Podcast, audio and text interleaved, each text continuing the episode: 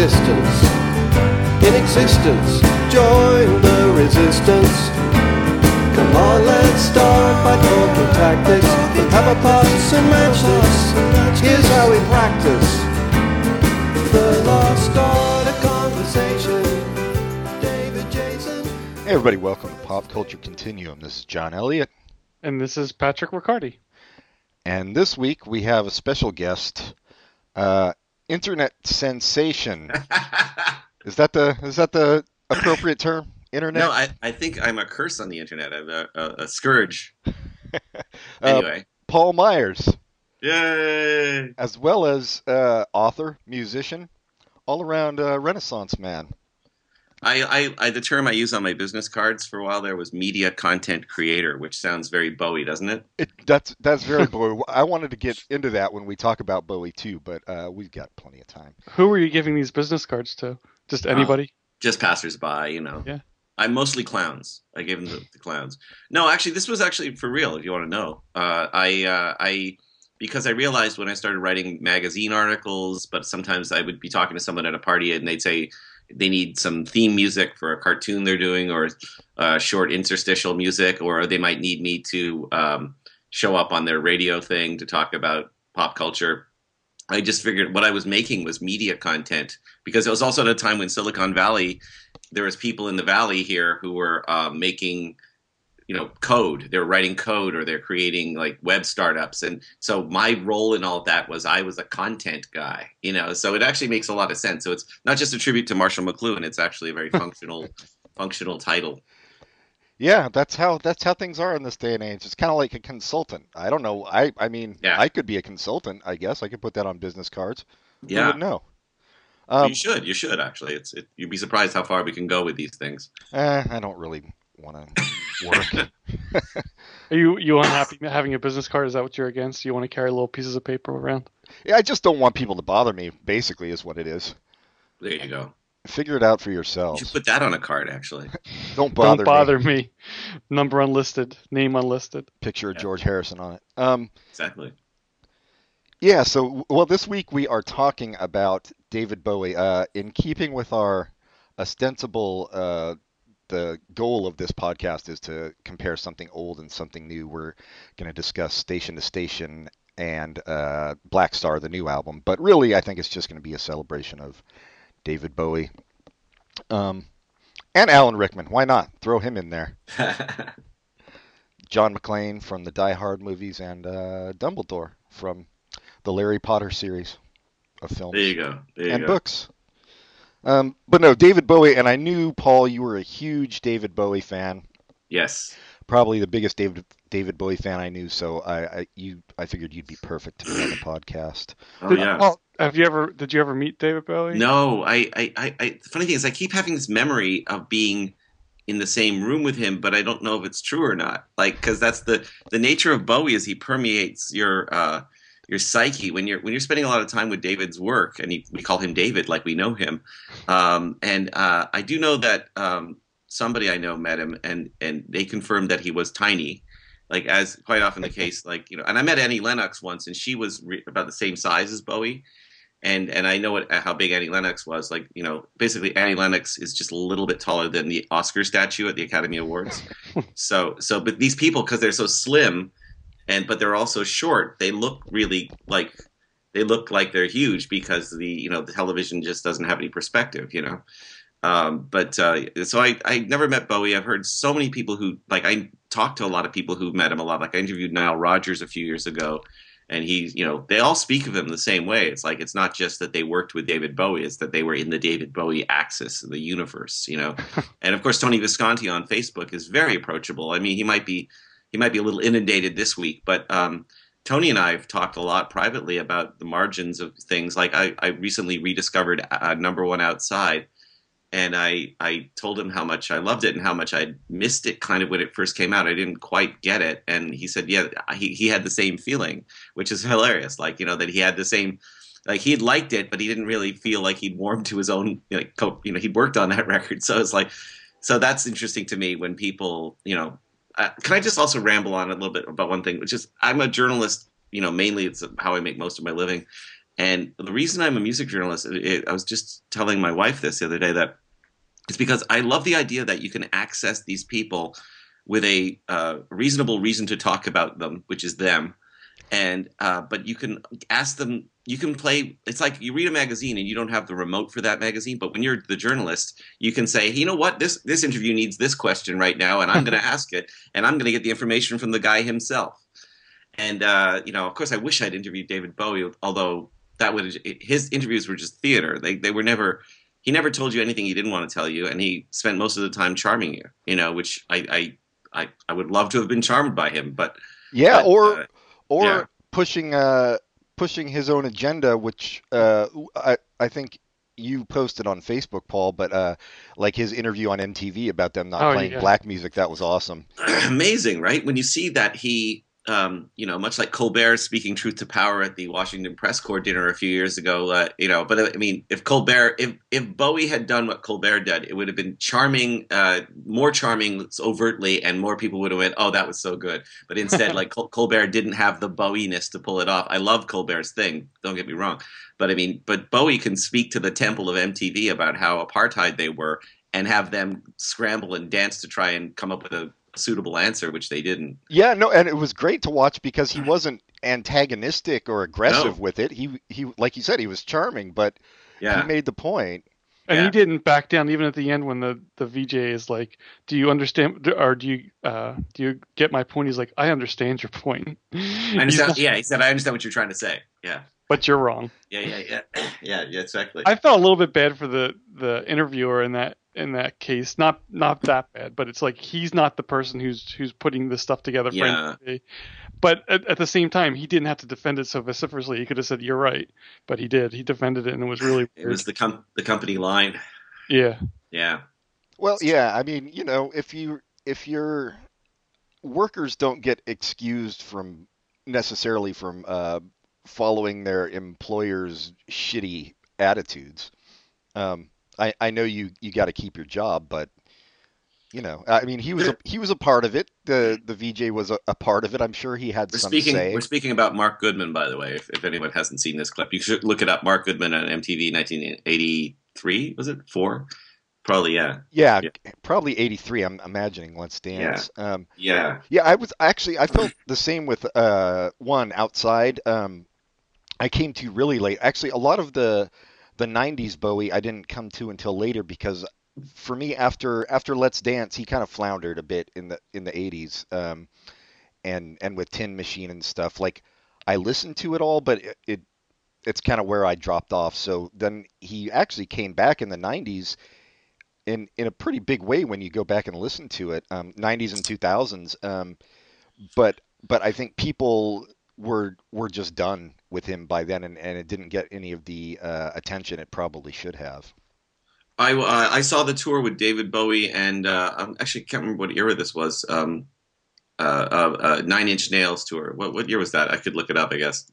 1942, I believe. It was 1942. It was one of the first talkies, right? Yeah. And no, but it was at the SkyDome in Toronto. And I just quick anecdote about this.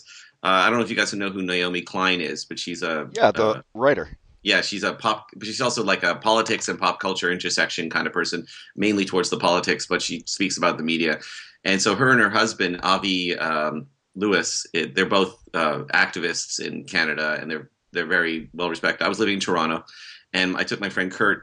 I had a press pass to sit in a very good section for the SkyDome to see this Nine Inch Nails Bowie tour, and we were there, and they were beside us. So it was like a very fascinating sort of to watch Bowie in real time do this transition from the Nine Inch Nails set. I don't know if you know this tour for people who are listening, but they never cleared the stage. They just morphed the stage. So it would start off with Trent Reznor doing his set with his band, and then he invites David up to do I think they did Boys Keep Swinging and something from Low.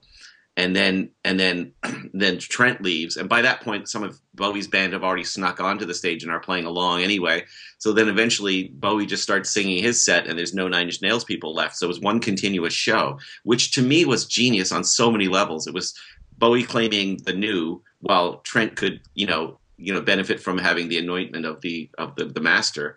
And the whole thing was just brilliantly, and the set was very stark and industrial.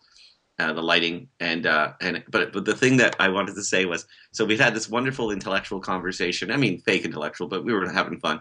And there was a dude behind me, drunk guy with the guy. He's in every show in the world. He's like a denim jacket with Ziggy Stardust written in felt marker behind his on his back, and he's screaming Ziggy. And of course, he didn't play Ziggy on that tour. We're gonna play fucking Ziggy Stardust, And it was like, and we were all like, I don't know if you've ever been stared down by Naomi Klein. It was fascinating. And then we were all kind of thinking, you know how it is with drunk assholes. You can't put out fire with gasoline, to use an apropos expression. So I didn't know what to do. So we just kind of let him burn himself out, but he never did. And then somebody, I think, either decked him or pulled him away. It was a hilarious moment. Like, his buddy basically pulled him out. Said, like, come on, man, let's go for a walk. It was like, and everybody applauded. But, while Bowie was on stage singing "The Port of Amsterdam," that I think it's a Jacques Brel song. I mean, this is where my surface knowledge kicks in. But anyway, it was to me, that was a fascinating moment to witness. Post 70s, post 80s Bowie in his glory, and also he was singing so well. Like, he just got better and better as a singer. Yes, definitely. So, I'll stop rambling now. I think that story is a good summation of Bowie, though. It's like he brought everybody in. Like, you look at Facebook after he died.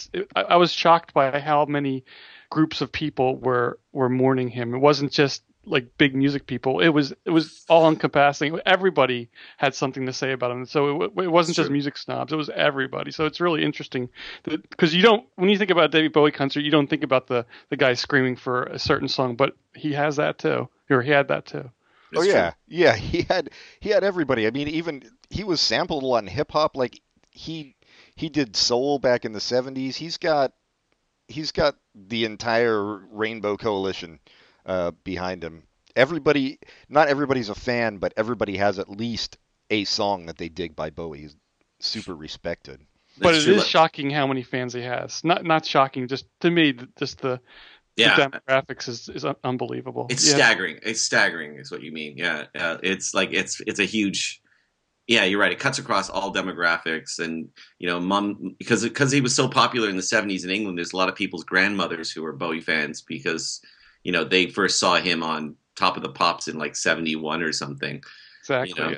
It's amazing to think that he's the same guy. I mean, essentially the same guy. Although he did start saying he was David Jones a lot more. In interviews, and people would ask him how was his New York life, and I think I read that he said, for the most part, I'm Jonesy. Like, that's what he said. I thought that was so cool that he said that, which was like, he knows he's David Bowie, but when he goes to the chip shop, he's Jonesy, and he buys the newspaper, or he buys a new album he likes. He gets excited about a new band. Like, I think when he popped up with the Arcade Fire a few years ago, it was just because he happened to be like, he'd been reading one of those. Mojo or Classic Rock magazine or Uncut or something, and he was like, "Oh, who are these guys? And I have to hear these guys," and because he needed to be on him. Actually, him and Elton John are kind of interesting that way. They're both huge, and let's throw Elvis Costello in there. They're both, all of those guys are huge record nerds who made a huge body of work of their own, but they still comes down to them flipping through the racks at the record store. And they still like want to know what's going on. They always. I mean, Bowie obviously is now dead, but they're very curious people, and that made their art better because of their curiosity. I didn't know that about Elton John. That's interesting. Huge record nerd. Well, the Elton John's an interesting person to bring up, because I feel like a lot of those pre-punk artists, the big ones, weren't able to weather the 80s for whatever reason. And Bowie's the only one I can think of. I mean, Tattoo You's a good Rolling Stones album, but I don't think anybody's really under the illusion that they've been making their top. They've been at the top of their game since they weren't pushing then. It. Yeah, they know the Stones. For God love them, they have a great thing that they know how to do. Like. But they didn't push the envelope and reinvent themselves, mainly because Keith, let's face it, doesn't want to do that. That's not what Keith's in the business of doing.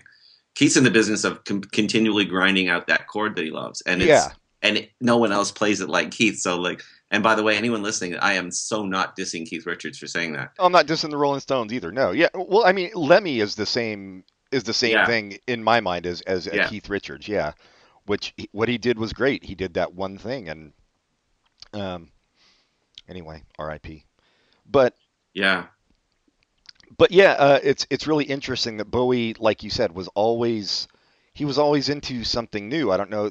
There was also that interview where he was talking about in the 90s how hip hop was the only music that was doing anything, daring or anything anymore. Yeah. Just amazing.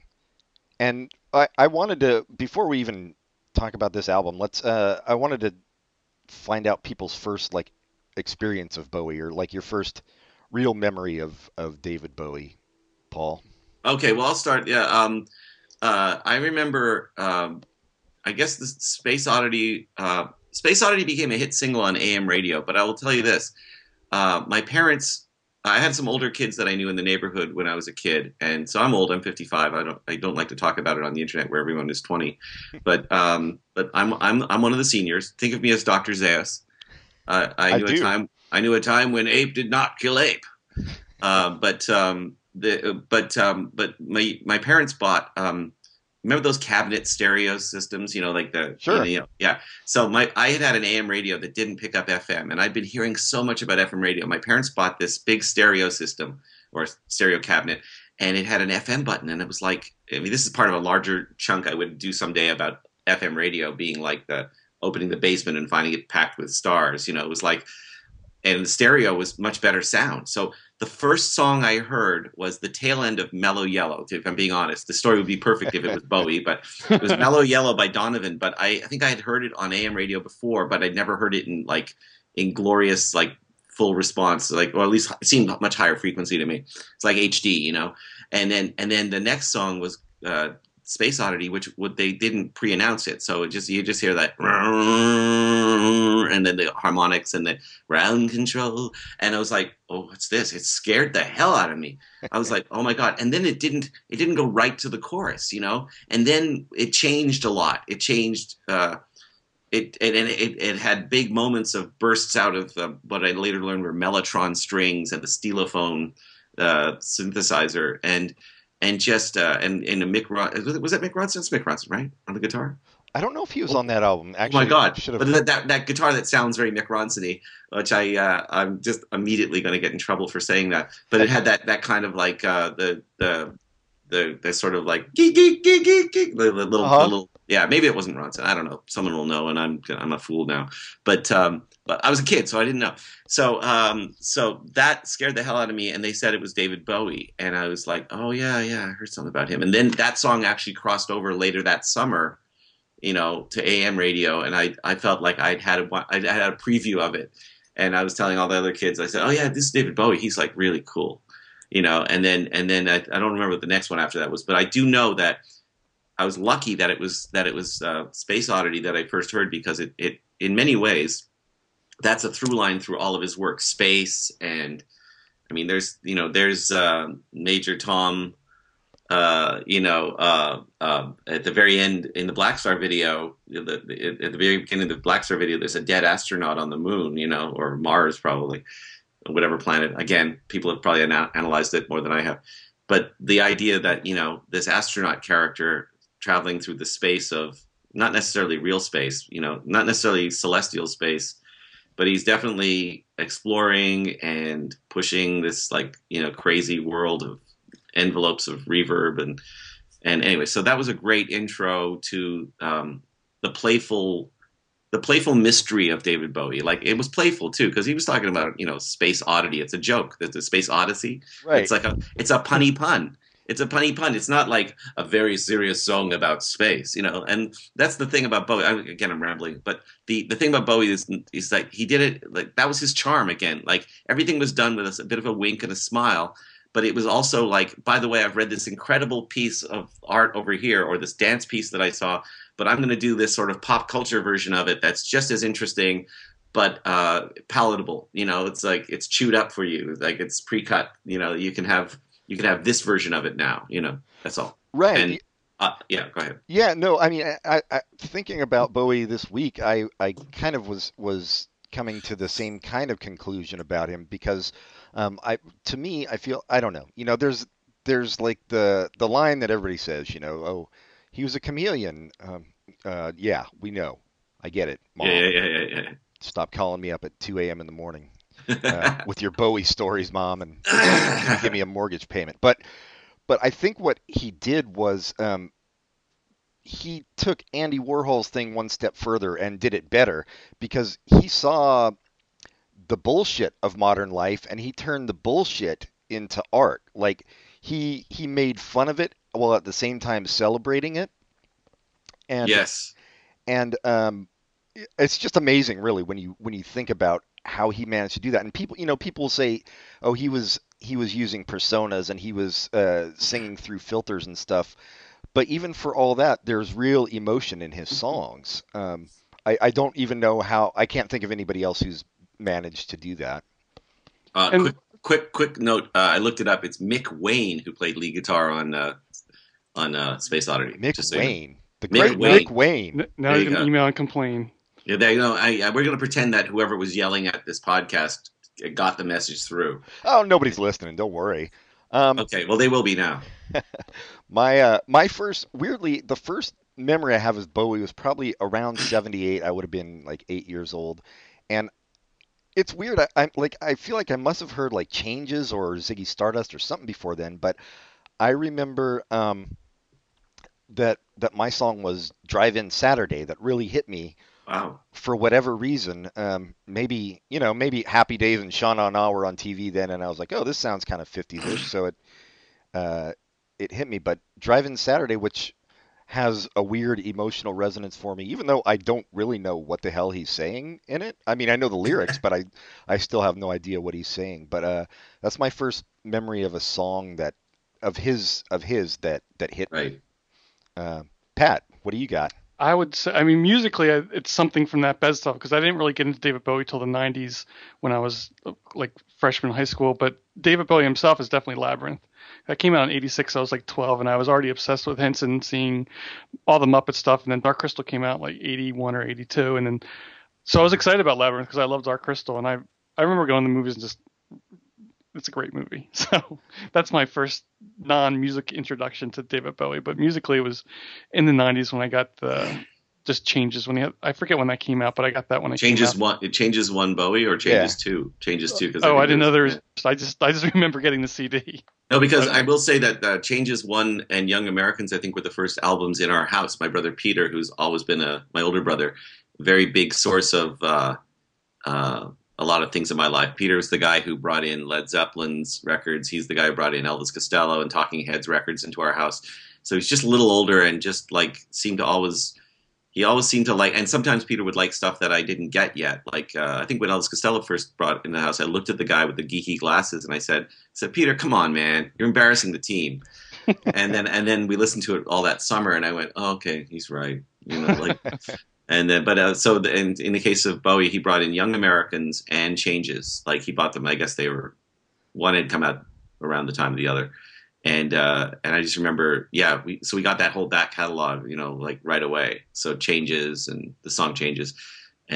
Like the first time I knew that he was a genius composer was Changes, and then years later, I think the other genius moment was Life on Mars.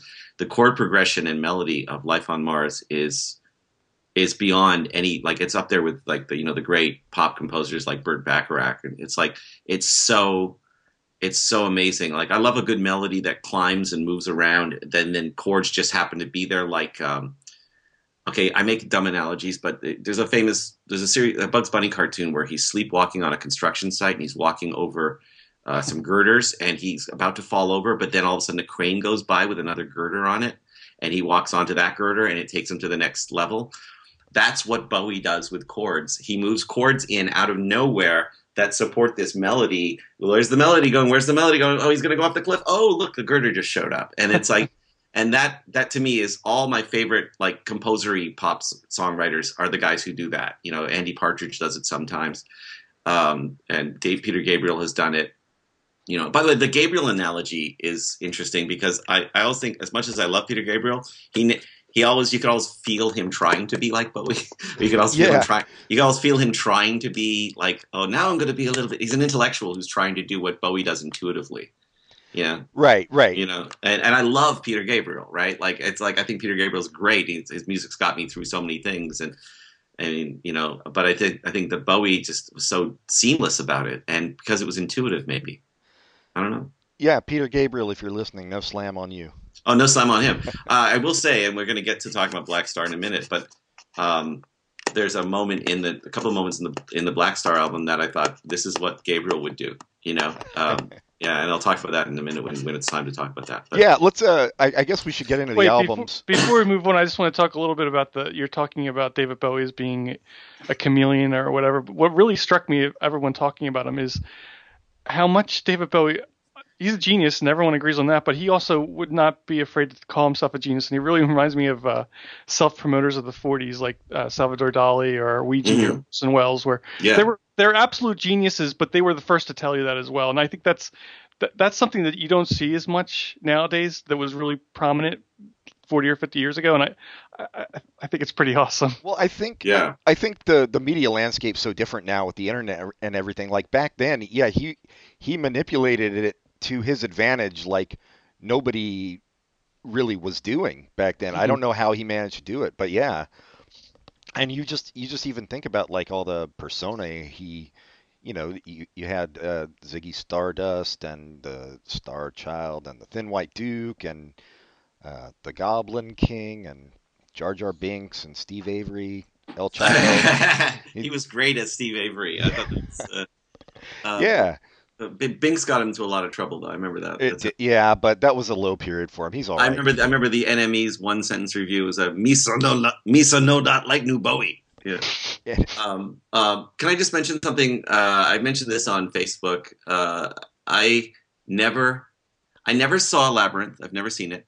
And I wasn't interested in seeing it. I felt like, for me, not to diss your love of it, but for me it was like, oh, David, you know. Yeah, and then over the years, it became an age signifier too. Like it's like if somebody's memories of you know, a certain thing, they go, oh yeah, for me it was Labyrinth, and I'm not knocking it. I'm just saying it's like, oh yeah, see, I was already kind of moving on, but and that was also during a period where I was just waiting for him to make more original music, and I don't think he was. I think around that time, I'm not sure what he was doing actually. I just remember I had my reasons for not being as interested in Labyrinth. And also, it reminds me of the fact that I'm a huge Paul McCartney fan, and I've never had the guts to watch "Give My Regards to Broad Street." Oh no, me either. So to me, Labyrinth. I'm sure Labyrinth is a better film, but because you got Henson and Lucas. But I mean, let's put it this way: I'm going to watch Labyrinth now. I wasn't going to for a long time, and I forgot about it. And now I know. So again, you know, to the handful of people who might be listening to this, I promise I will watch it. You know, you heard it here first. Yeah, and of course, young Jennifer Connelly. Young Jennifer Connelly, so cute. Anyway, all right, let's talk station to station quickly. Which when I picked this, I just wanted to pick a '70s Bowie album, and I thought this one was kind of underrated. But it's Pat and I were talking off air about this. It's strange how many parallels there are between these two albums. Yeah, I honestly thought you did it on purpose because they're similar in a lot of different ways, I thought. Yeah, and the song that I picked to do a clip of is the title song Station to Station, which, like the first song on Blackstar, is a 10-minute song. That's true. And it's basically riding a groove, although there is a change. You know, it's like Blackstar, it starts out one way and then it's got a chorus that's another thing, but to be able to sustain a 10-minute song for a pop audience is pretty phenomenal. And I don't really have a lot to say about it, but I've always loved this album. You guys got any thoughts on this song before I throw it in? It's a great. Yeah, you first. It's a great song to listen in headphones. Yeah, I thought it was at the time. I remember thinking it was really exciting that it had this dramatic build up. And the whole train motif, and I can't remember now because my thoughts are a mess about whether I knew the Kraftwerk sort of influences, even though it's more of a soul record, it's not really a German sounding record, but I remember feeling like there was a feeling that, you know, it was very European. Yes. You know, sort of like Trans-Europe Express, which might come after it, actually. Again, this would be a great show for Wikipedia to be open in front of me for, which it isn't. But in fact, you can hear me opening it now, trying to figure that out. But. Yeah, I mean, if only there was some way to look this stuff up, it would be a lot easier. But I'm pretty sure they canceled Wikipedia on the 15th anniversary, so we're out of luck for that. Yeah. Oh, there you go. So just as well. So, but Station to Station, yeah, very much the feeling of there was an event going on in that world, and like so many Bowie moments, it was clear the decks. You don't listen to it casually. You know, a lot of music you can put on the background, or at least other people can put on the background. I'm somebody who can't have something really good, exciting on the foreground and not stop everything to listen to it. So yeah, it forces you to engage. Exactly, which is, you know, why, yeah, like it's probably one of the best compliments to anyone's work is that it made you stop what you were doing. But continue. Yeah, well, here, well, let's play a clip. Here is Station to Station.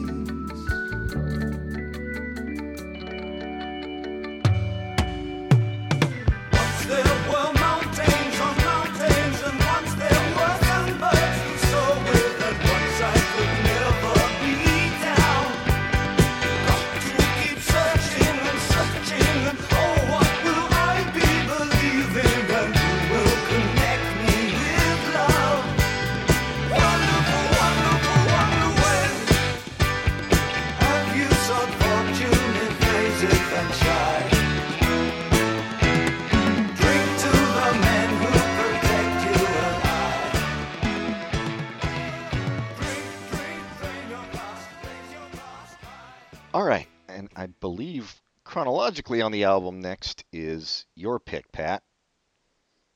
I just picked it because I've heard it so many times. Golden Years. Yeah. It's not just because I heard it. So it's a great song too. It is a great song. Everybody knows this one, I'm sure. Mm-hmm. The whole album's great, I should say, from start to finish. Oh yeah, yeah. I remember hearing that song. I think it was the radio, probably. Yeah, and it was It was so neat to think of this guy who I'd been thinking of him as a spaceman and being kind of like a rock guy who was more European, but Golden Years was so undeniably funky and just really groovy, and it totally. If I'm not mistaken, this is the one he did on Soul Train too, right? Which again was that thing of Bowie smashing the apartheid of being a rock star, and I don't think people always like to say I don't see race. I don't think he saw race the way people would see race. I think he obviously acknowledged it and respected it because it's like he loved a lot of black music, and he loved, a lot of his musicians over the years were just happened to be black musicians. Like many of his bands were filled with, people of color on various pieces that he did. And it just, to me, that was like, that's the seamlessness of him incorporating all of his influences. Like, who knows what he was thinking of at the time when he wrote it, but by the time it came out, it was just undeniably funky, you know? Yeah. Well, from what I read, he doesn't know what he was thinking of at the time he wrote it. Well, because that's another thing. Yeah. All that cocaine, sure. Yeah. But you know, that's, if you're a young aspiring artist, that's a lesson for you. Take lots of cocaine. Well, yeah, but you have to get the 70s cocaine. Good cocaine from the 70s. I think, yeah, look up Merck cocaine. I think that was, I'm not sure if they had it then, but yeah. But, you know, and that's, you know, George Murray and Dennis Davis, I believe, were the guys on that. And those are the musicians that played on a lot of the funkier stuff from that era. And they were just, you know, the bass player, George Murray, and the drummer, Dennis Davis. Undersung heroes, right? Like, those guys played on so many great records with Bowie. And you don't hear people going, "Oh, I'm a huge Dennis Davis fan," outside of drummers, you know. Like, right. No, you know, and you know, people wouldn't know George Murray's name in, you know, in the post office. Like, if you, right. Excuse me, do you know who I am? I'm George Murray. Like, who's that? And of course, Earl Slick plays on that, and of course, Carlos Alomar, another. Yes, Carlos Alomar. He is an undeniable huge part of the Bowie funk, right? Like, he, you know, the riff on Fame and all that stuff, like, which is, you know, appropriated from James Brown, but. But Carlos Alomar really brought the funk and brought the, you know, that clicky rhythm guitar stuff to it. That was just so what defined that Bowie era. And incidentally, was the reason Nile Rodgers contacted David Bowie, is that they lived in the same apartment. Carlos Alomar, I think, lived in the same apartment as Nile Rodgers in New York City, and they were talking about getting in touch with Bowie or something like that. It was some kind of thing like that. Yeah, I just read that this week. Yeah, and I think maybe non-musicians don't fully appreciate how hard it is to get a funk groove like this going. Like, rock people can't do this. It's a whole different skill. Yeah, people who just play rock. Yeah, it's really impressive. Let's listen. Even though everybody knows it, here's Golden Years.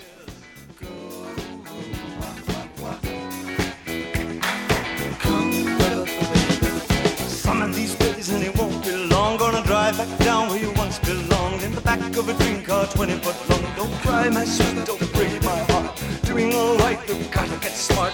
Wish upon day, I believe, oh Lord, I believe all the way. Run for the shadows, run for the shadows, run for the shadows in these golden years. There's my baby lost, that's all.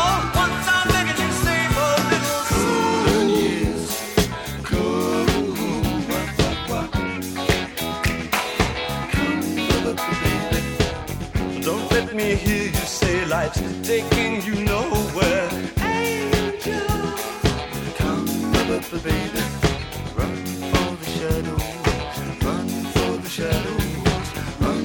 the shadows in these golden years. I'll stick with you, baby, for 1,000 years. Nothing's gonna touch you in these golden years. Golden.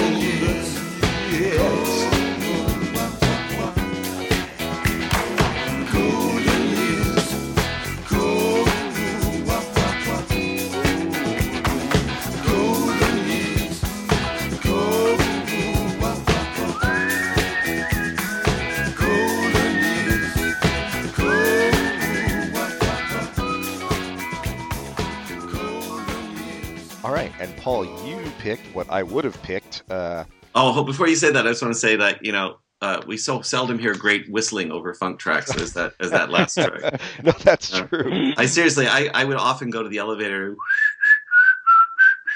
You know, I can't do it, of course. But yes, I did pick. I picked it. Go ahead, or should I say it? Yeah, no, TVC, you say it. TVC 15, and for various reasons, this to me typifies the period of, like, when, you know, I'm a Marshall McLuhan fan, media study guy. Like, I was a huge, I was always interested in the media and how the media manipulates things, and how, you know, and David Cronenberg's Videodrome, and the Tubes did an album called Remote Control around this time, which is about, you know, people committing suicide on television and stuff, and many of those themes, of course, are still being talked about, and the internet just blew it up even further, because, you know, the internet is like TV. in your phone, and which they couldn't have predicted. Well, some people were predicting it, but nobody could have really grasped it, you know. And McLuhan was talking about this stuff years ago. So when I heard like the whole theme of TVC 15, I was just like, or TVC 15, depending on how you say it. But I know he sings 15. It was one of those songs that just spoke to a time for me, and the time being, of course, 76. I guess that's America's bicentennial time too, which is very interesting. Again with the Roy Bittan, of course, that's what I was going to say. So he thinks I want to get a Bruce Springsteen-y kind of vibe on this thing on the piano. So who do I get? Oh, I'll get Roy Bittan from Bruce Springsteen's band, and that all worked out. You know, there's that connection between Springsteen and Bowie that is coming out now more because he recorded a couple of Springsteen songs over his career, and Springsteen this week just did Rebel in concert. Told a story about going to visit him in Philadelphia while he was making Young Americans. So TVC 15. And I also remember, I think, if I'm not mistaken, did he not perform this on SNL? Yes, of course. It was, that's what he did with Klaus Nomi, of course. Great, yeah, the Klaus Nomi clip, which everybody should look up as well, yeah.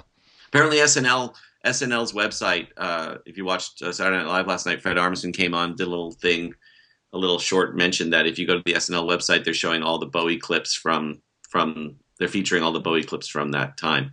So that on 1979, though, a few years later, he did with Klaus Nomi and Joey Arias doing TVC 15, and of course it's a perfect TV song to do on a live TV show, and reminded me of when Frank Zappa did "I Am the Slime" from your video on Saturday Night Live. Like again, the appropriate song for the live TV moment. But that's all I need to say about it. The rest is in the track itself. Yeah, no, I love it. The piano to me, it doesn't evoke Springsteen. It evokes New Orleans. Yes. And yet the rest of the music doesn't sound old fashioned. It's extremely new. So it's another one that I just marvel at listening to. Well, part of it is also those saxophones, which David played himself. There's all these like slightly atonal saxophones, and it brings a kind of a I hear your Mardi Gras analogy there too, and also the whole the party aspect of it reminds me a little bit of the mayhem of Diamond Dogs, like when he just sort of like the groove's pumping and he's on top of going like was it she's my new creature feature and he's just sort of like throwing these words out and like David's the great party man on top of this, I picture him on riding the little levitating moon over Studio 54, and he's just yelling these couplets like a courtier, like a prince in an old movie, and everyone's like, oh David, and they're lapping it up with the cocaine. And it's hard to separate the chemicals from the time, because even Bowie spoke very eloquently about just how abusing he was in those days, but. Put it this way: if you take the drugs, if you or I take those drugs, we're not going to come up with something as brilliant as him. No, he did it. He did it on the drugs, which made it even to me. That's the way I look at all that stuff. Is like if you manage to be a junkie and still write amazing things, like William S. Burroughs, it's not the drugs that made you brilliant, but it's your brilliance that didn't let the drugs take that away. Yeah, no, totally. Yeah. Any comment, Pat, or should I just play it? Just play it. All right, here we go. TVC 15. I'm very healing, I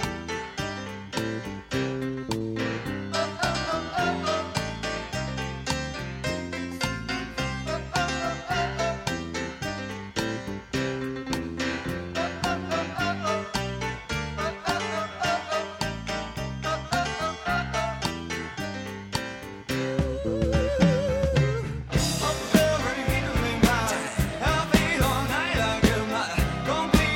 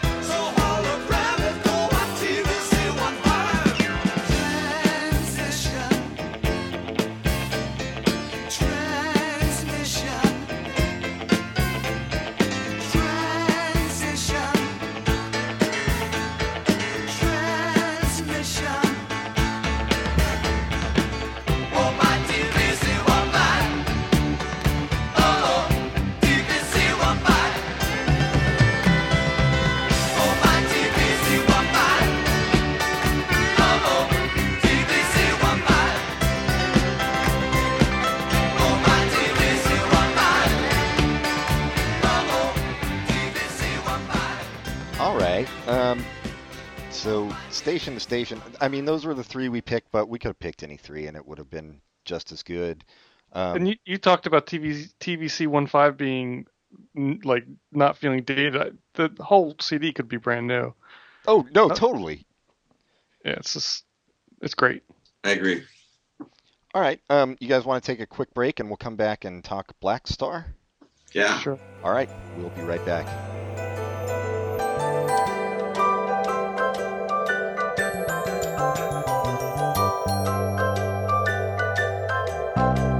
We had a comrade, a brave comrade. He could talk for whole days, but then he tried to be a hero. Tried talking about Shamiro to commuters wearing earphones. Oh. He almost died for conversation, hallucinations, good vibrations. Van Dyke Parks, greyhound racing, steeple chasing, the Reformation, transubstantiation, Bram Stoker's creation, the land of the Thracians, and right back to the start. It's gonna take some time and patience, but all the best things. All right, we're back with more Bowie all day, all night. Blackstar, his newest album, released days before he died. 2 days. 2 days. Yeah. If you're into specificity. It was 2 days before he died. It blew my mind that like I had, truth be known, a journalist friend had actually made a recording of the vinyl for me on the Monday, and I had pre-ordered from iTunes the album that was going to be released, I guess, midnight Thursday. Yeah, you know, and so I didn't feel bad about bootlegging it, and I'm also a journalist, so I didn't. You know, and truth be known, I actually deleted the files after I got my official download because I don't know. I wanted to support David's. I wanted David to have the sale. I wanted it to be. And this is before he died, just so you know. So all of this is happening. So I was listening to midweek last week. I was starting to get really excited because I was realizing that this album Blackstar was feeling really like us. I love The Next Day, for instance. I love The Next Day from 3 years ago. And I remember thinking, oh, my God, this is the David I love. But then Blackstar comes along, and I'm like, oh, my God, now this is the David I love. This is David challenging me, but then paying it off. Like when you, if you go with him, much like you were saying about Station to Station, if you go with him on that long opening track, it might not get you the first minute and a half even. You might not even be like, oh, where's he going with this? And then it gets bigger and bigger. And then there's this part in the middle of the song Blackstar. We can talk about this later. But and you go, oh no, he's taking me on a journey. But again, this was him going to that next place artistically and being in the moment and doing all the things that you liked about David Bowie without being nostalgic. And although there was nostalgia, I mean, we're going to talk about this, right? So just, yeah, I'll leave it there. There is nostalgia, but it's also, it also feels brand new. And I love The Next Day too. And I remember I looked it up after this album came out, and it seemed like it got just kind of middling reviews, which is surprising to me because I remember when it came out, I was like flabbergasted by it. I was like, this is awesome. I never would have expected this from Bowie. Yeah. At this late date. The Next Day had like a couple of, for one thing, again, the great theatrical moments that he always knew how to do. Like, he knew how to play the media. Like, you know, add that to his resume of instruments, you know, guitar, piano, stylophone, saxophone, and media. You know, like, because, I mean, the guy's a master player of the media. So when he released The Next Day on his own birthday after having not released anything for many years, and then the opening song is a slow dirge about walking in Berlin, you know, where are we now? And he's singing in his, what I call his old Bowie voice, like older man. And like, you know, where are we now? Very, very, very creaky. And he's being very sentimental, but it was actually truly moving. I, not going to lie, I cried when I heard Where Are We Now, because it was about me as well. It was like, it was me going, oh my God, David, we've been around. We've been through this, man. Like, I remember listening to Low, and I remember listening to Heroes, and I remember feeling like Low is an album that only I understood because a lot of my friends didn't get it. And I was like, I could listen to side 2 of Low all day, you know, and it was like, And I remember thinking Low was one of those litmus tests, you know. So when he said, where are we now? And he's talking about Berlin, I was thinking, yeah, like, where are we now? It reminds me just a little bit of this John Lennon clip where he, when John Lennon was coming back in the 80s, just before the 80s and before he died, he said something. Yeah, no, exactly. It was like, and he's talking about how, oh, I'm just back, you know, to make new music. You know, didn't the 70s suck? How you doing? How'd you get through it? And he said that, and I'm like, oh my God, yeah, John Lennon, you've been there the whole time too. You've been watching this shit too. And like suddenly you're going back and saying, let's compare notes about the last decade. And now Bowie's doing Where Are We Now and going like, let's sum up where we are now. You know, let's find ourselves on the map of Berlin. And that was so brilliant to me that he did that and that he spoke to us. So I did cry because it was a very mournful song, or I guess mournful is not the word. It was wistful. Wistful. Yeah. That's the word. Yeah. Melancholic a bit. Yeah. Yeah, no, I really love that album, but yeah, this album is another level, really. And he used like kind of avant-garde jazz musicians, I guess, on this, but it's not jazz music. I don't think anybody would mistake it for that. But no, there's jazzy elements for sure, but the guys play in a really rock way, right? Yeah. But like for this kind of music, it makes sense. Like you want jazz musicians who can basically do anything. You don't want Mick Ronson, no offense, you know what I mean, or the rock guys playing on this album. Mm-hmm. For what Bowie's doing, it's perfect. Again, he's always been great at picking musicians. Can I just say something interesting though? Before he died, I was reading an article in Mojo magazine, which I bought on David's birthday. I happened to be walking in Berkeley, and I saw the new Mojo had David Bowie on the cover, and I was like, oh my God, it's his birthday. The new album just came out. I'm having the best day. This is going to be a great week. And I go home and I read this interview with Tony Visconti, and he's talking about how Ben Monder, the guitar player on the new album, didn't know Starman. He didn't know Mick Ronson's work, and he said. And he said something like, we asked him to go listen to some Mick Ronson, and he had to go study it. And, you know, and then there's a point at the end of one of the songs where I hear something that sounded like Robert Fripp. At the end of I Can't Give Everything Away off the new album, there's this thing that sounds just like what Robert Fripp would do, the same tone, the same trills. And it occurred to me later that the conversation he was mentioning about Ben Monder not knowing Mick Ronson, I will bet that on this Blackstar album, Bowie purposely every so often dropped a few shout outs. Like, so now I need you to play like Mick Ronson on the outro of what's the song? What's the song? There's a part where it goes, dong, no, no, no. It's very Mick Ronson. And that's got to be the one that they were talking about in this Visconti article. And at the end of I Can't Give Everything Away, there's this like really frippish guitar. And I feel like what they were asking Ben Monder to do, who is genius, by the way, he's a really great guitar player. I feel like they were asking him to make little nods to these other things from David's discography, and that makes this album, of course, a planned live elegy or whatever you call it, like a living will. The album's a living will. I've never said that before. That's actually true. It's my living will. No, go ahead, Pat. It's amazing that Bowie was able to do that, like being as sick as he was, have everything together to put this together as a goodbye. Yeah. I think it's something only he could do, really. Yeah, and I think he started it in, from what I understand, late 2014. He was writing the songs, and I think they tracked it really early 2015. So I don't know how incapacitated he was towards the last, you know, months of the release. Although there's an article that I've yet to read. I have Bowie fatigue in terms of articles because there's too many. There's too many links going around, and I also have other things I'm supposed to be working on, and it's like. Good luck, right? Like, I just want to give a shout out to Donnie McCaslin's saxophone work on this record. Like, I said to someone recently that he gets such a prominence on this. Like, he apparently had a credibility in the jazz world already as an up and coming guy, but this does for him what Let's Dance did for Stevie Ray Vaughan. Like, you know what I mean? It's like, have you guys heard this guy? And he puts him on the rock stage, and everyone goes, oh my God, Donnie McCaslin's really great. And then, you know, it's his parting gift to Donnie McCaslin, basically, you know? Yeah. No, that's awesome. Yeah, Stevie Ray Vaughan's I was thinking about that the other day, too, because I had actually forgotten that Stevie Ray Vaughan was on Let's Dance until reading all the Bowie stuff this week. Yeah, but, yeah.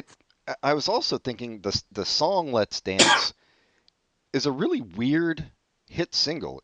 It doesn't sound like super pop. I, I don't know. It's awesome that that was a hit single for. Well, I think that the thing that came up, and sorry, Patrick, I'm jumping in all the time.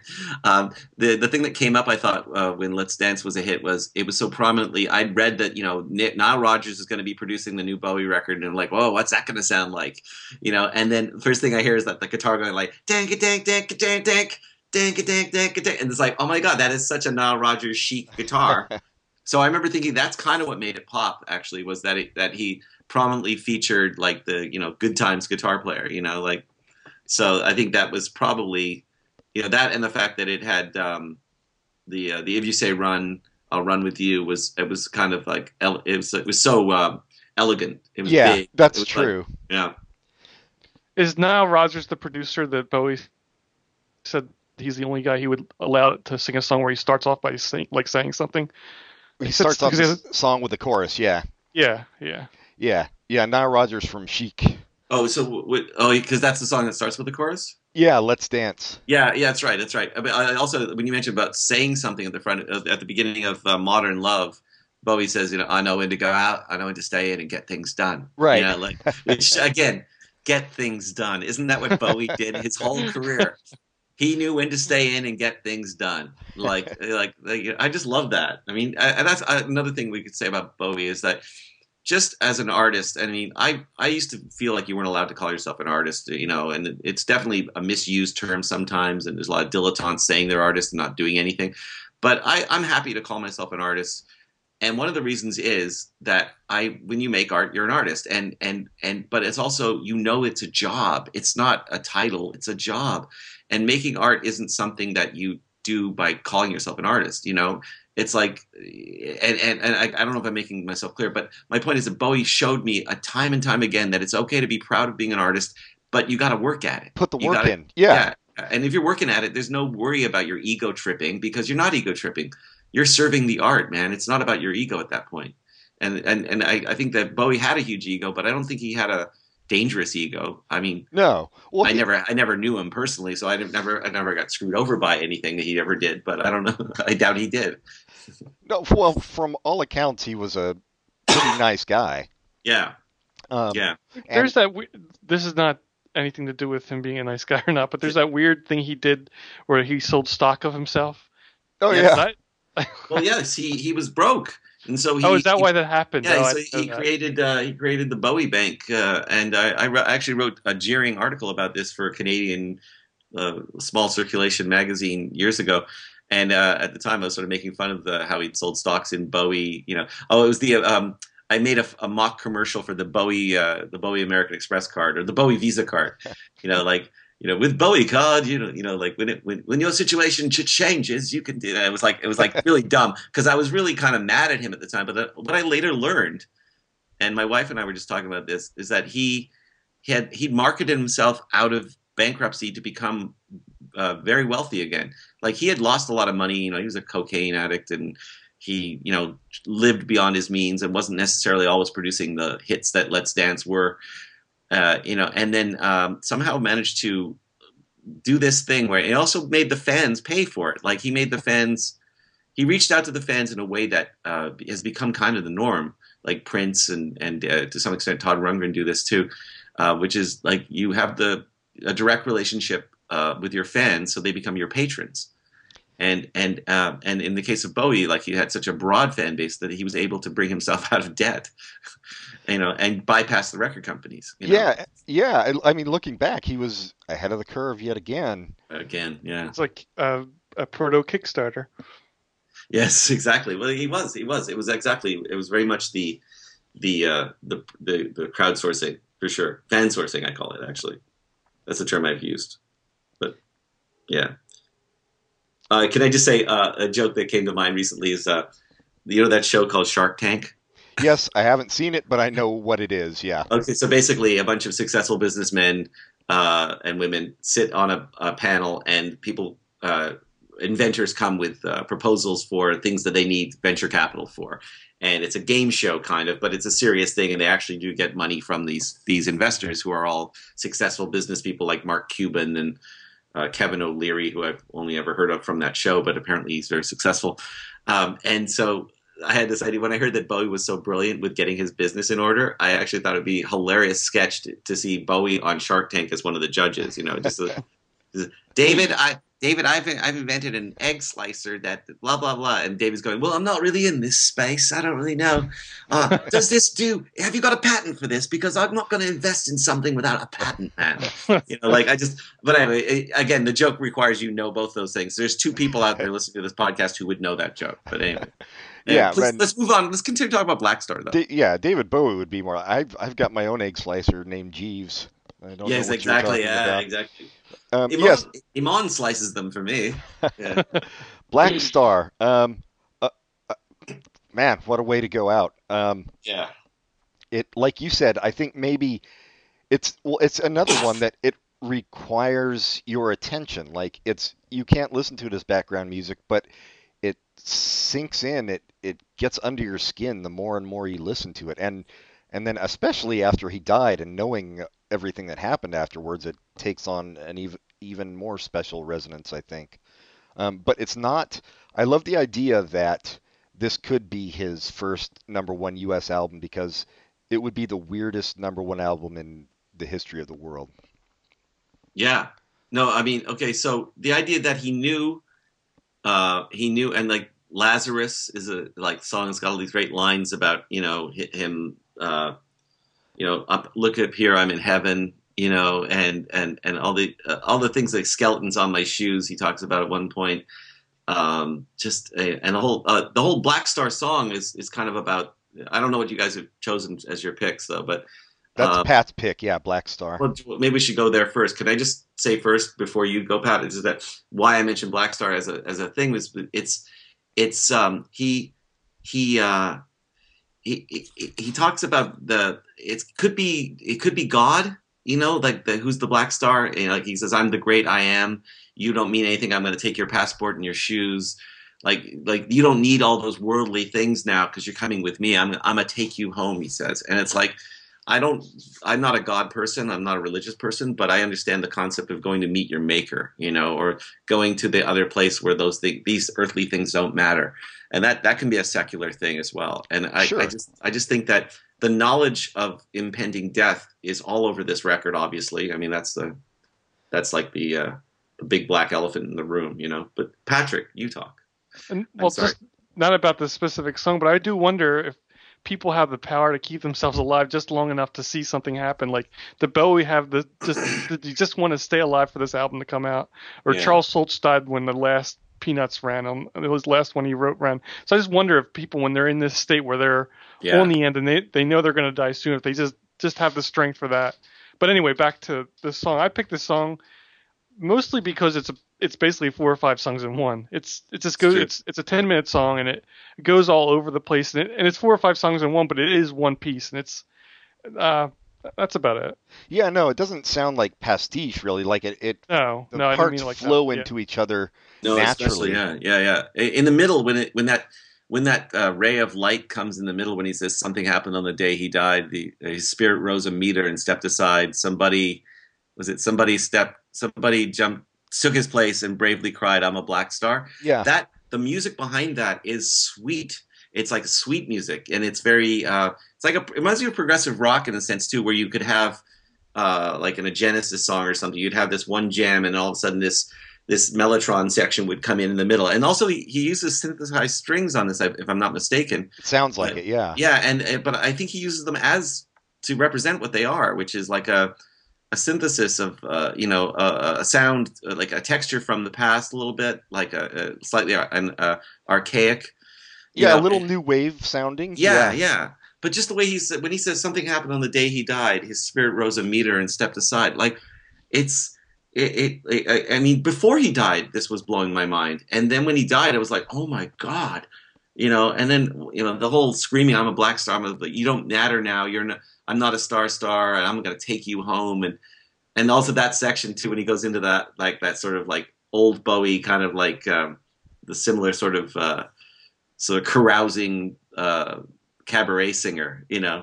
Yeah. Anyway, I guess we should probably hear it, right? Yeah. Let's give a listen to Black Star. Here you go.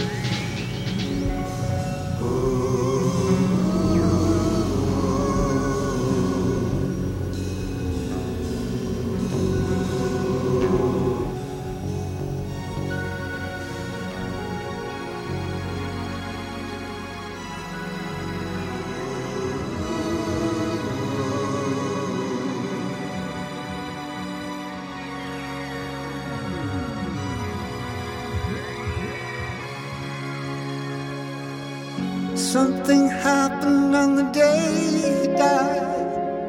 The spirit rose a meter and stepped aside. Somebody else took his place and bravely cried.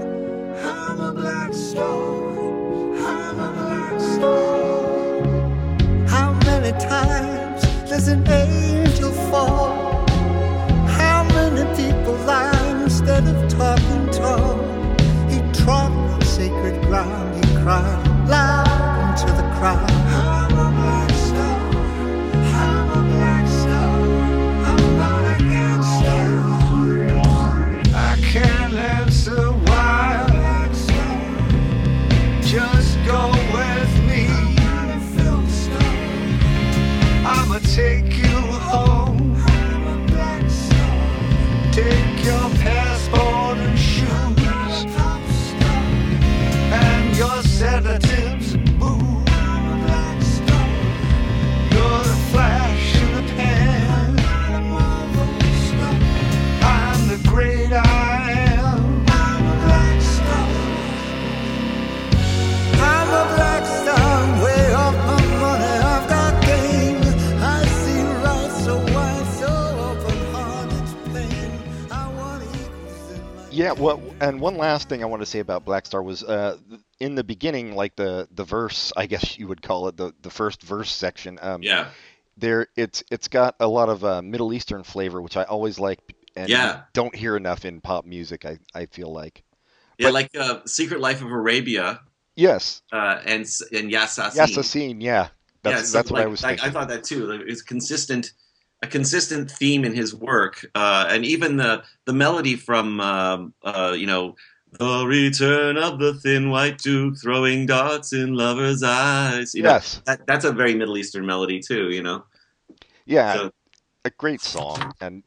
And my pick from this album was the other obvious pick, I think, Lazarus. It was, like you, I pre-ordered the album, so I got Black Star and Lazarus before the album came out. Yeah, me too. Yeah. And so this was the second song I heard off of it, but it's just so clearly about his death. And, you know, when you first hear it, it just seems like David Bowie's, you know, going off on some moony lyrical thing, but now it's pretty concretely about him dying, and it's a great song as well. Like another one, really musically adventurous, I think. And I don't know if this is the one you were talking about with the Ronson guitars at the end. It does have some kind of rockish outro thing going on, but we've probably all seen the video. Well, I just want to mention the video too, because you know, much has been made. Today we're talking about how Station to Station is kind of an analogy or analogous album to this one. And, of course, he's wearing, in the video for Lazarus, he's wearing the same striped suit that he wore on the back cover of Station to Station. So yeah, the Thin White Duke suit, yeah. And there's a reference to the Kabbalah, the Tree of Life, and there's a Tree of Life in the video. And so, anyway, so it's kind of interesting. Also, in the video, he's writing letters, and it looks like he's sort of getting his papers in order. Yes. And then he goes into a closet or something, right? Is that the video? Yeah. Yeah. Yeah. So, which is like, you know, heavy-handed, I guess, but it's like you're literally going into a box. Wow, you know, how frightening is it? You know, like it's pretty frightening when you know. And you look at his face, and he does look kind of gaunt, and he's wearing, I think he's wearing eyeliner, so his eyes look particularly like a Gary Trudeau Doonesbury cartoon or something. Is just a little bit slit-eyed, you know, and it's very frightening. Yeah, it's just a little frightening. In a way, I mean, thematically completely different, but in a way, it reminds me of like Queen's last videos, where Freddie Mercury was obviously not doing well, and he looked really thin, and you're like, oh shit, something's going on with this dude. Yeah. But, of course, that's all in hindsight as well. Speaking of Freddie Mercury, Under Pressure got to be one of the greatest songs of the 80s. Oh, yeah. The two giants matching note, you know, belt for belt there, you know. Yeah. Did you hear that someone took all the music out and just... Yeah, the acapella. Yeah. Or the vocals, yeah. Isolated vocals only mix, yeah. Yeah, it's great. Pretty amazing. Well, let's listen to Lazarus. Here you go.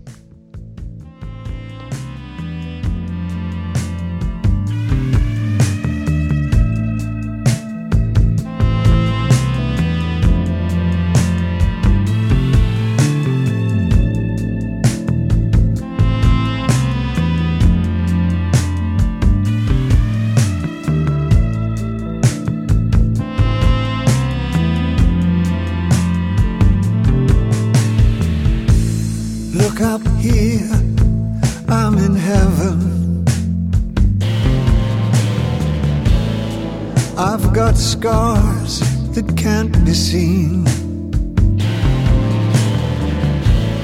I've got drama, can't be stolen. Everybody knows me now.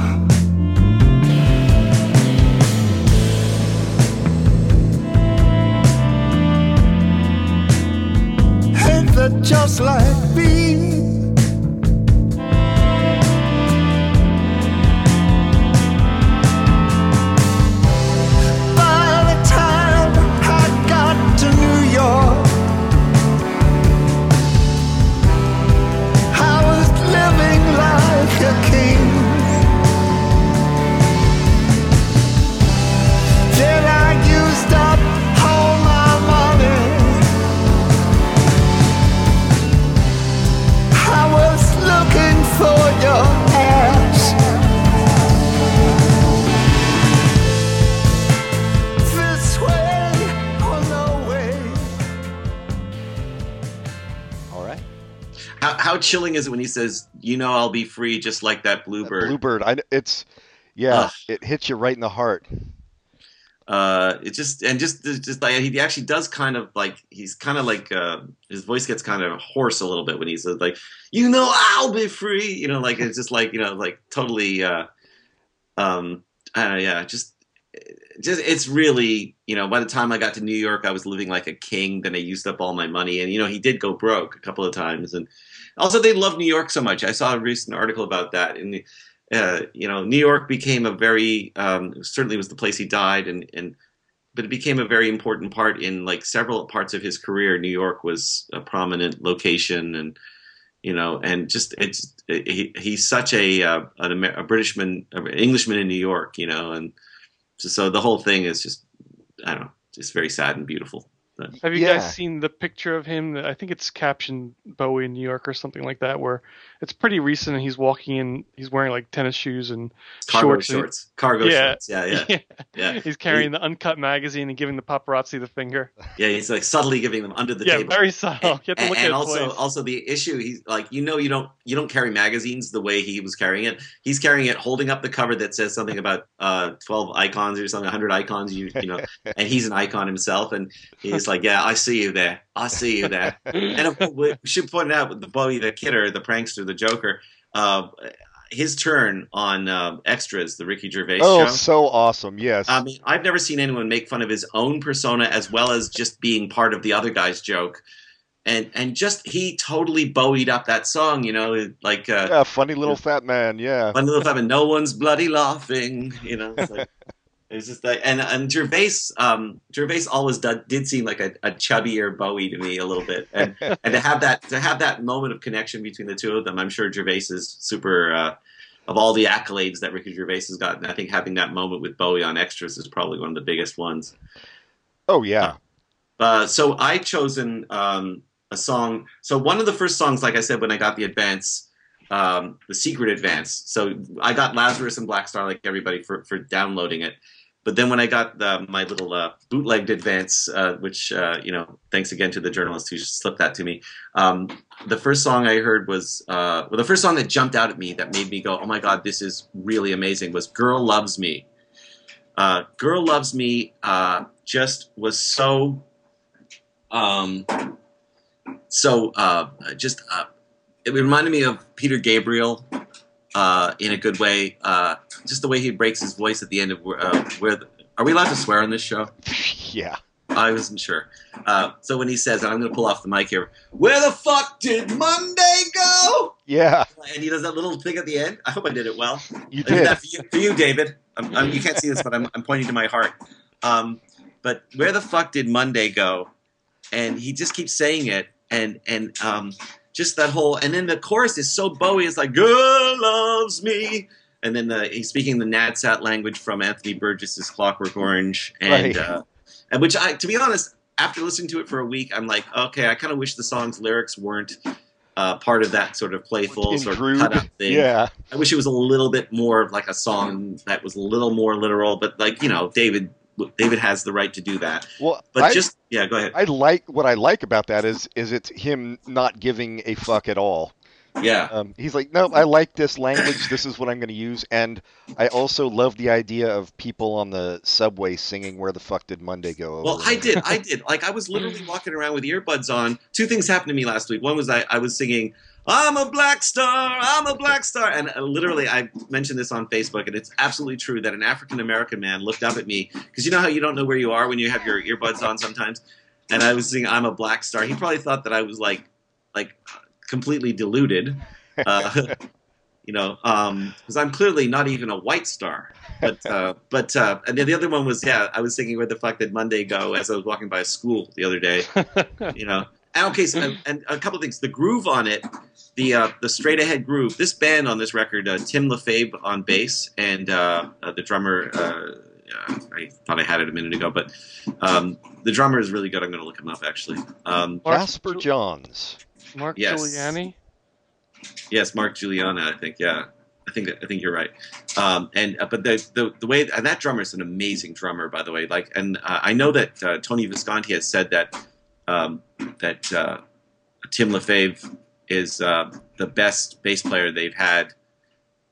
Sort of, he didn't say since Tony Levin, and of course he also mentioned himself because Tony Visconti played bass on a lot of things over the years, But definitely he's one of the best bass players. And you might not think so because he's not athletic or anything. He's not like a show-off bass player. He's not Geddy Lee, yeah. He's not Geddy Lee, and he's not Chris Squire. And unlike Stanley Clarke, you don't need a bass player to play under him. But the groove is so good, and that like a boom, boom, boom, ba-dum, and it's just and then just the harmonies and like just it's but just again, you find yourself singing. Like, where the fuck did Monday go? And then the last thing I want to say is, of course, he dies late Sunday night. And then you're left thinking to yourself, Sunday, where the fuck did Monday go? And like, I don't know if he planned that, which there is some talk of assisted suicide. I don't know. I don't want to say. I wouldn't fault him if he did. Nope. And I'm firmly on the side of if you're in a lot of suffering and if you do that, I don't want to start a rumor either. I have no way of knowing. All I know is his death was incredibly perfect in terms of maximum impact on the weekend. And it was like, so where the fuck did Monday go, man? Like, where the fuck did Monday go? Anyway. Yeah, it's a great song. Pat, you got any thoughts on it? No, I think you guys summed it up for you. Sorry, Pat. Yeah. All right. Well, let's take a listen. Here you go. Red run, you'll be loving little fits up. Device to watch up, garbles, spectre anthem, rush up, split a dead from his dang dang, viddy viddy at the China.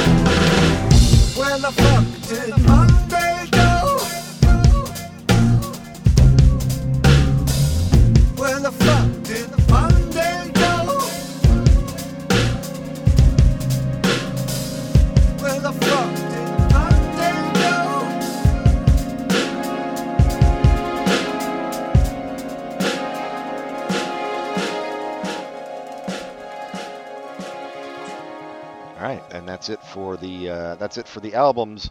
Buy them both. Actually, can I just do one more? Where the fuck did Monday go?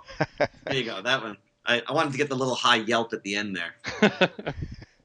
No, it's yeah. I love the whole thing. I think probably the most David Bowie, like classically David Bowie song on it is I Can't Give Everything Away, which is also takes on special meaning, you know, after the death. But which I read somewhere, I can't remember. It might have even been Pitchfork. I don't know why I read Pitchfork ever, but what the hell? I think they said it was like the weakest song on the album, but I was like, well, that's I don't think it is number one, but even if it is, it's still stronger than the stuff you guys are giving 10-star reviews to. So it's the weakest drum sound on the record. I think they used Bowie's demo drum machine program on it or something. And I'm not sure if the drummer's playing in with it, but there's something very dated sounding about the drum machine. But everything else about it is was that the one? Am I thinking of the right one? Oh man. Yeah, I think you are, because drum machine sounds right for that one. Yeah, the last one on the album. Yeah, and. But the thing about that, the harmonica callback from New Career to New Town from Low, the harmonica line, like wah, wah, wah, like that's from Low, one of the pop songs, the instrumental pop song from side one of Low. So that's a little bit of a reference too, and also traditionally the lonesome wail of a harmonica signifies a train going off in the distance. So. Yes. Which brings us back to station a little bit, and just I'm paraphrasing now, but is it saying more and meaning less? This is all yes. I ever meant. Like he's basically saying, I just wanted to do this while I was here. I did all this, but I can't give everything away. And then part of it is like I can't give it up. I can't leave this. But also I'm not going to give you all the secrets. I'm not going to give you all. I'm not going to unload all the clues. You're right. You're gonna have to figure this shit out on your own. Yeah, it's a summing up of everything, basically. And also, "Dollar Days" is another song that has the same wistful mood, where he says, "If I never see English evergreens, I'm running to. It's nothing to me. It's nothing to see." You know, and then he says, "I'm dying to," but I'm dying to what? Like he's I'm dying, comma too. Like when you hear it, it's like I'm dying to. Like, but he's saying, "I'm dying to. I'm trying to." And don't you ever think I've forgotten you, you know? And it's just like, it's definitely a letter maybe to Alexandria, his daughter, Lexi, which you didn't, to their credit, you didn't hear much about Lexi for the last few years. Like, he's got a teenage daughter, you know? It's like, and Iman, you know, you never really hear anything about Iman and David, you know? I mean, they lived in Switzerland for a while, but they moved back to New York in the 90s, you know? So they've been around. No, it's admirable. I mean, he's not feeding his publicist lines to give out to People magazine or whatever. Yeah. Yeah, exactly. So, yeah. So I think, yeah, I mean, there's just no getting around. Blackstar is everything that Tony Visconti said it was, which is David's parting gift to the fans. Historically, I don't know of a precedent of somebody making such a brilliant testimony. Maybe authors do this. I'm not so big on I don't really know who does this, but I'm pretty sure there's got to be a few authors who have known they were dying and wrote an amazing book or something. But yeah, I mean, the only thing even close that I can think of is Warren Zevon, maybe. Yeah, when he went on Letterman and said, "Enjoy every sandwich." Yeah, but yeah, that was very much a moving thing to this day. But yeah, this was thanks for coming on, Paul. Actually, before we leave, everybody go buy David Bowie albums. You are anyway, I think. How did we go through this long podcast without talking about his greatest work, Little Drummer Boy with Bing Crosby? Oh, well, that's a good way to go out. The only version of that song I like, yeah. Peace on us. The greatest to see that is to see the beginning where they have the little skit before they sing. Yeah, yeah, I forget exactly. If Ben Crosby's going to David Bowie's house or David Bowie's going to Ben Crosby's house. Yeah, I don't know how the setup is, but their little stilted conversation beforehand. And right afterwards, Ben Crosby puts him over his lap and gives him a hearty spanking. And then he suddenly stops and says, "Oh, I thought you were my son. I'm sorry. I thought you were my daughter on Star Trek." Oh wait, was that granddaughter? We never figured that. Granddaughter. Tasha Yars' granddaughter. Okay. So before we go, we do recommendations, Asians. So anything in pop culture, Paul, you got a recommendation for us? Oh, man. Film Anomalisa is, I just saw it last night. Anomalisa.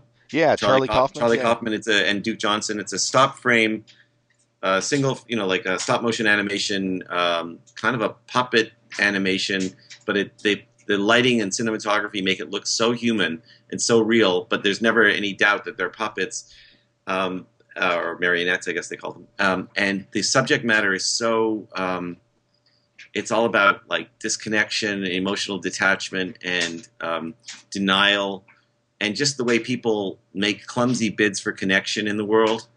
And just Charlie Kaufman, it reminded me how much I loved adaptation. The whole idea of just the existential sort of self-loathing that comes in, and the dread that comes in when you have these moments of realization and the loneliness of life. And having said that, it's uplifting, because when you see someone talk about these things and celebrate these things, it makes you feel a little less alone yourself. Yes, you realize it's a universal condition. Yeah. It's okay to look at the blackness sometimes. So that's my recommendation. All right, Pat. I think I tried a new show, Mr. Robot, that's gotten pretty good critical reviews. Now, going by the first episode, I agree with them. It's a show about a hacker, and it has an interesting look at society and greed and corporate greed, and it's actually a pretty good depiction of hacking as far as that goes for television movies. So it's, as far as the first episode, pretty good. Christian Slater's in it. Oh, there you go. Well, you had me at hello. Everybody. Yeah. Yeah, that's all I needed. But it's about hackers. That means there's a scene where you hear a clicky keyboard and the guy goes, "Gentlemen, we're inside the system." Yeah, that's what it does. That stuff better than anything I've seen before. It doesn't try to make it into some kind of... "Gentlemen, we are now inside the Pentagon." Yeah. I do hope there's a scene where they have some video footage and then they expand it so that you can see the license plate. Without any pixelization. Yes, exactly. Right. What is it? Zoom in. Zoom in closer. Closer. I want to see his macro cell structure. Oh, I know it is. Enhance. Enhance. I would love in a movie where they actually had a moment where the guy says, "I can't go any more like that because the actual camera didn't have enough pixels to pick that up." That will never happen. Yeah. Well, I think I saw something where there was something behind the door that they were able to because there's a heat signature. Just remove the door. Let me see what it is. Yeah, exactly. Well, that's great. Yeah, looks like the guy died in 1974. Make him live to 75. Okay, good. So he was alive in 75. Good. I needed that. Yeah. I can't believe I'm not a Hollywood writer. Jesus Christ, I need to get on that. Totally get on that, man. My recommendation is, I shared it on my Facebook page, which does nothing for anybody listening, but just go look it up. Fred Rogers, Mr. Rogers, testifying before the Senate in 1969. It will brighten your day immeasurably. I saw that. It was great. Yeah. And what an added layer is the history of it. It's so interesting how short the life of PBS has been, and how much of the fact that it exists is because of Fred Rogers. Because of him. That speech got the government to actually give money, and it kind of sucks that their people are talking about taking money away, and it makes you sad that Sesame Street got sold to HBO. I mean, it means the show can continue, but it still sucks that it's not more of a public thing. Yeah. Well, those Muppets go fuck Khaleesi. That's a exactly. That's a good one. Time is a flat circle. But the thing when he says, when Fred Rogers in that clip says, what was it? What do I do with the, what do you do with the mad that you feel?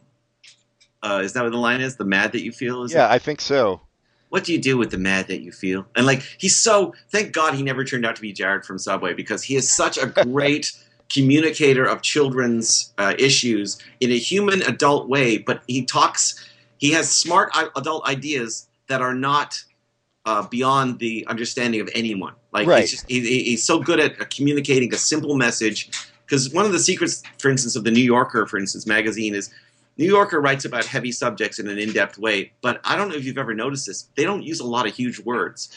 The New Yorker magazine is written in a way that you're supposed to be able to understand what they're writing about. Now, you might not understand the concepts of everything they write about, but the true communication comes from being simple in language, getting across something heavier in the words, right? So that's what Fred Rogers did. Fred Rogers was a gifted communicator of complex socialization ideas with children and people.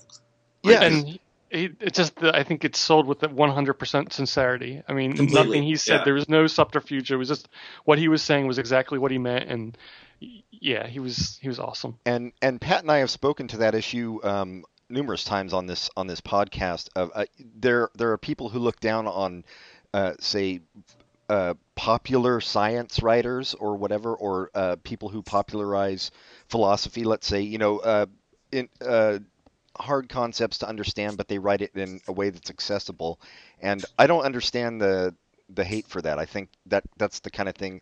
It's harder to write for a general audience about difficult subjects than it is for your peers for peer review. Yeah, you need to figure out how to explain it where everybody knows it, and I think it is very difficult. Yeah, so anyway. All right, Pat, do your ending spiel, and we'll get off. Oh, write to us at popculturecontinuum@gmail.com if you have any comments, complaints, or criticisms, but don't write if it's something Paul did because he doesn't care. Like us on Facebook, rate us highly on iTunes, and most importantly, tell your friends. Yeah, just rate us on iTunes. You don't have to write a review. Just give us some stars. Don't be fucking assholes. It takes – we're nobodies. We know we're not, I know Paul's probably going to have some friends listening to this, and they're going to be like, oh, they're not funny like Scott Auckman. We know. You don't need to point it out to us. Just – don't say that. Yeah, just give us some stars or at best ignore us. Don't write us negative reviews. Anyway. Although the negative review is entitled what is it, Married with Morons. Maybe it's okay. Yeah, somebody didn't. But you should point out that you're at this point in the conversation, we've been talking for over an hour. So if they've gotten this far, any criticism that you just told them to not do, they probably already did. Yeah, that's true. They started furiously typing while we were discussing. They made it to the whole episode. More power to them. Yeah. Well, thank you very much, Paul, for coming on. Yeah, thanks for inviting me. Let's do it again sometime. Yeah, this was awesome. Fun. Thanks so much. And until next time, goodbye, everybody. Goodbye. Bye.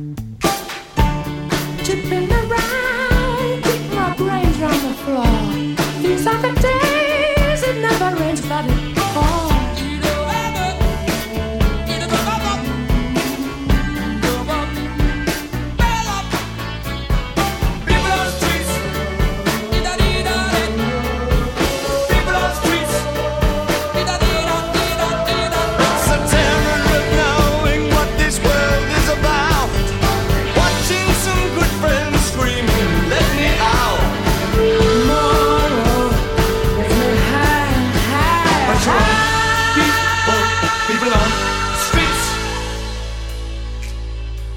Turned away from it all like a blind man. Sat on the fence, but it don't work.